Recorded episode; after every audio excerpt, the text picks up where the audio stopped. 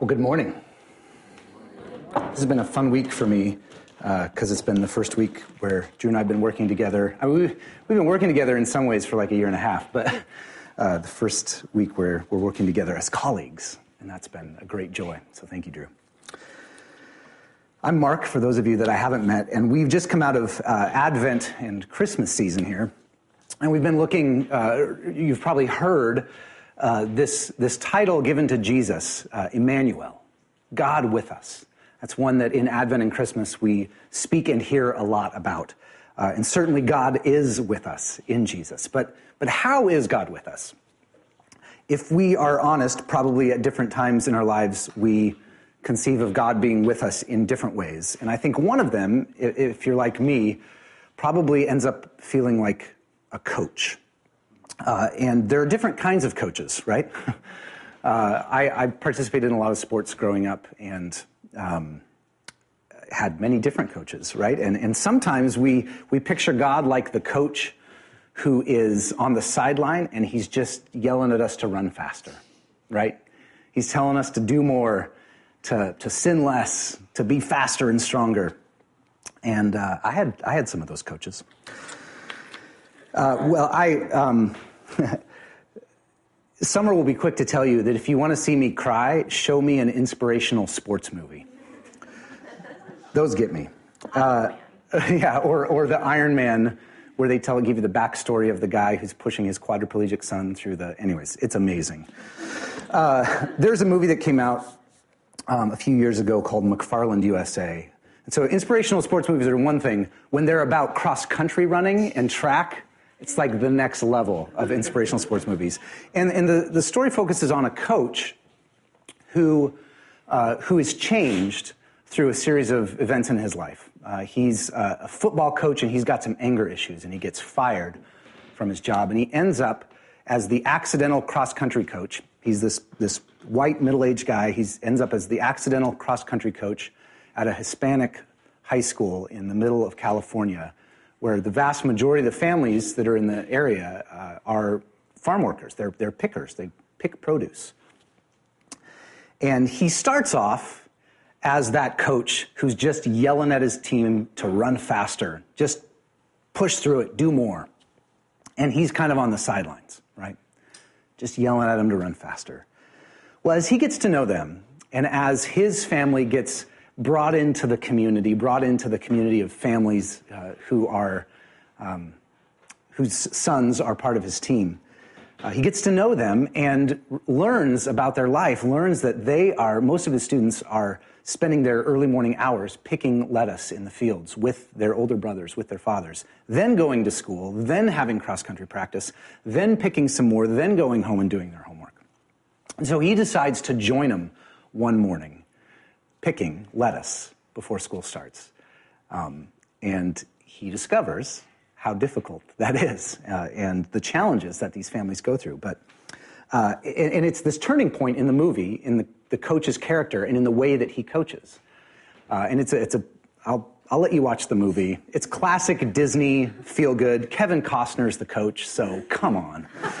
Um, but it, the, the transition of the way that he coaches from this coach who yells on the sidelines for them to run faster to this coach who is with them in their pain, with them in the challenges, with them in their suffering. Uh, I'm not going to draw too many comparisons that Kevin Costner is like Jesus in this way, but uh, it does. It speaks to me a little bit about what God is like when we say Emmanuel, God with us.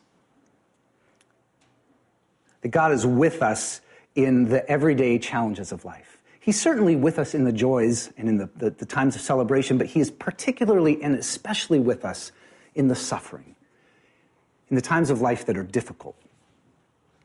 Last week we looked at uh, a passage in Isaiah that where he spoke of the suffering servant.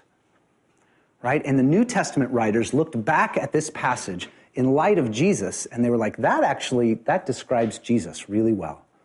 Jesus is the suffering servant, the one sent by God to suffer with and on behalf of his people. Uh, to, to, bring some of you up to speed that haven't been with us, we're working our way through uh, the New City Catechism. It's a, a kind of a, a, modern take of some of these ancient catechism questions that the church has used to, to train her people in, in the basics of the faith. And we are taking a turn in the catechism now from looking at the, the creation of the world and, and, and all the goodness of that, the brokenness of humanity and the brokenness of the world, and we're looking at how, how is this problem solved? What's the solution? We're looking at the Redeemer. Who is the Redeemer? What is the Redeemer like? And the writer of the book of Hebrews, which is where we're going to be this morning, he wants his readers to know that Jesus is the perfect Redeemer and is the perfect answer to the problems that we see in our own life and in the world around us. He develops this theme through the, the book of Hebrews uh, that Jesus is this great high priest, the only one who can bridge that gap between God, perfect, holy God, and sinful, broken humanity that Jesus is fully God and fully human. This is a theme that gets developed in the, in the book of Hebrews. And we're going to read a little bit from chapter 2. So if you want to open your Bibles to chapter 2, it'll be on the screen as well. Pull up your phones if you have it on your phone. Hebrews 2, we're going to start in verse 14. Since the children have flesh and blood, that's us, humanity. That's who he's talking about.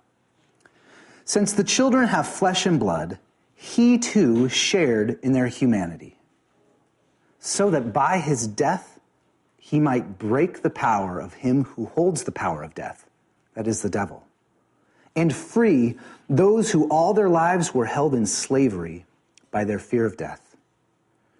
For surely it is not angels he helps, but Abraham's descendants, people, us. For this reason, he had to be made like them, fully human in every way, in order that he might become a merciful and faithful high priest in service to God, and that he might make atonement for the sins of the people. Because he himself suffered when he was tempted, he is able to help those who are being tempted. Lord, we thank you for this good news this morning. Open our ears, open our hearts that we would hear it and receive it. That your word would go deep into our lives, that it would bear fruit. That you and the power of your Holy Spirit would change us. So that individually and together as a community, we would better reflect the image of our Savior, Jesus, who suffered and died and was raised to new life. Amen. Um, I don't know. Uh, I don't know if any of you know Joel uh, Heflin, Joel and Kira, and their two uh, their two kids. They just recently joined as, as, members here, so you might have seen them up front. But Joel and I were talking last week after this uh, passage on the suffering servant, and, and, he was telling me about some reading that he was doing. And Joel, I, I don't think he's here. Joel, are you here? No. Uh, he Joel's the kind of guy that reads like ancient theologians for fun, and which I love. So I love people like Joel.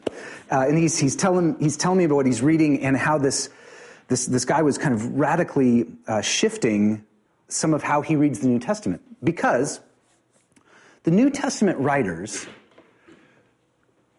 every, everything that they experienced and that they remembered uh, and that they recalled and retold about Jesus' life, they were retelling from the perspective of the resurrection. Jesus had been raised to new life. And this was a completely disruptive event for them. They had no category to put this in. And so as they started writing down the life of Jesus, as they, as they started writing the Gospels, as they started writing letters to these fledgling churches in nearby regions, they're looking back over Jesus' life, ministry, his death, and it's through the lens of the resurrection.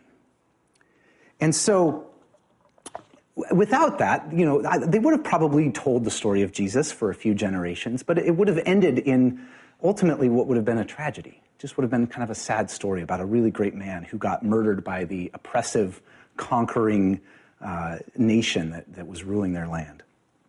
But because they were viewing all of this through the lens of the resurrection, Jesus' whole life, and especially his suffering and his death, took on completely new meaning. It was no longer this sad tragedy where we should feel bad for Jesus, but it was a purposeful, intentional move by God to save his people in a way that we could not have possibly imagined, in a way that was so upside down that it didn't make sense unless it was simply received as a gift and received in faith. I want to read um, a portion from a commentary that I was reading this week by F.F. F. Bruce that, that speaks to this more eloquently than I could put it. And it just, it sort of helps us to, to imagine that we're the recipients of this, this letter to the Hebrews, right? We're, we're not that far off from the life of Jesus. And, and here's this incredible news that this man who he was fully human and fully divine suffered and died and was raised to new life. What do we do with this? What, I don't have categories for this sort of news. It calls for an exceptional effort of our minds on our part to appreciate how paradoxical was the attitude of those early Christians to the death of Christ. If ever death had appeared to be triumphant, it was when Jesus of Nazareth, who was disowned by his nation, abandoned by his disciples, executed by the might of imperial Rome, when he breathed his last on the cross. Why some had actually recognized in his cry of pain and desolation the complaint that even God had forsaken him. His faithful followers had confidently expected that he was the destined liberator of Israel, that he would throw off the yoke of Roman oppression and free the nation. But he had died, and not even fighting, not like Judas of Galilee or Judas Maccabeus, who had, they had led some rebellions around the time of Jesus, um, in the forefront of the struggle against the Gentile oppressors of Israel. But he had died in evident weakness and disgrace, and their hopes died with him. If ever a cause was lost, it was Jesus. If ever the powers of evil were victorious, it was then. And yet, within a generation, his followers were exultingly proclaiming the crucified Jesus to be the conqueror of death and asserting, like the author of Hebrews here, that by dying, he had reduced the Lord of death to impotence. The keys of death and hell were, were held firmly in Jesus' powerful hand. For he, in the language of a parable that he used, had invaded the strong man's fortress, disarmed him, bound him fast, and robbed him of his spoil. This is the unanimous witness of the New Testament writers. This was the assurance which nerved martyrs to face death boldly in his name.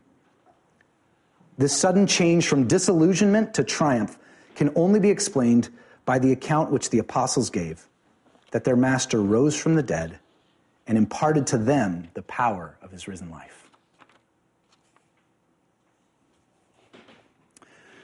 Earlier in chapter 2, the author writes this In bringing many sons and daughters to glory, it was fitting that God, for whom and through whom everything exists, should, be, should make the pioneer of their salvation perfect through what he suffered.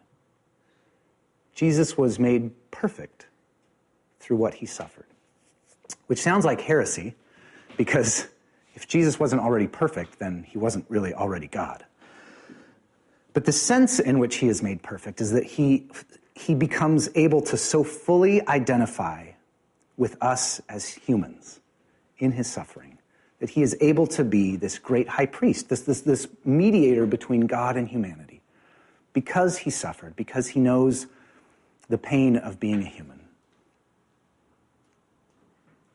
And so, this tension of fully divine and fully human is held together in the person of Jesus, and only He is able to reconcile this relationship between God and humanity.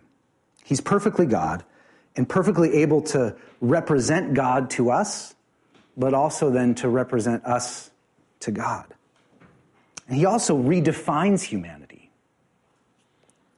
He shares in our humanity to deal with what we are, to deal with our sin, but also to reveal what we might become in Him.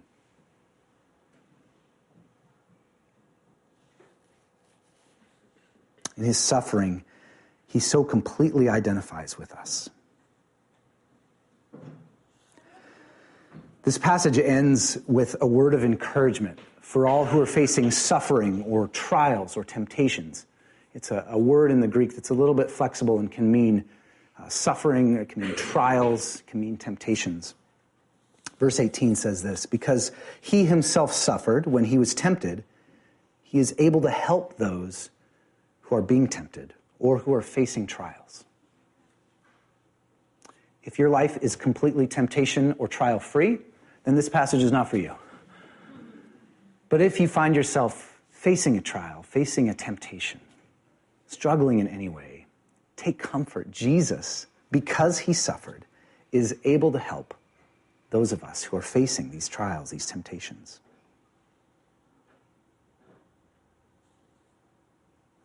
This has been a um, this has been a hard year for our family. It's been a wonderful year in many ways. We've had many many joys, um, but it's been almost a year now that we brought Carter and Caleb into our home through the foster care system, uh, and it has been much more difficult and challenging than we anticipated when we decided to do this.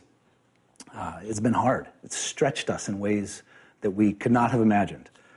Uh, and then, uh, most of you know, about a month after they joined our family, my mom had a, a, a significant stroke that uh, has really impacted both her and my dad's life um, in some profound ways. So this has been this has been a hard year, and we were uh, we were reflecting on this with Reba and Jeremy. I don't know you guys are. Last night at dinner, uh, Reba has had a hard year. Reba lost her father this year, and we were reflecting on um, what do we do with the challenges and the suffering of our lives. I mean, if our hope is that death is not the last word, wouldn't it be just, wouldn't it make more sense if when hard times came, Jesus just finished us off and took us to be with him, saved us from the suffering, just got it over with, and, right? And we would be with him where there's no more tears, no more pain, no more sorrow, right? This is the, this is the hope that we have. And yet, uh, that doesn't happen we, we, do, we do suffer, we, we, do, we do struggle, we face trials, temptations. And there's this promise that he is able to help us. There's a promise that Jesus actually is Emmanuel, God with us. And the only way that I can kind of make sense of all of that is that one day, one day we too are going to look back at our lives through the lens of the resurrection. And we're going to reinterpret various moments of our lives in light of the resurrection in ways that are just impossible for us to imagine right now. And I, I think that that's faith. I think that that's faith and trust in God who is greater than death, in Jesus who took our suffering but also suffers with us. That though I don't fully understand why things are difficult or, or how good can come from difficult times, uh, that one day I will look back through the lens of the resurrection. And that will make all the difference.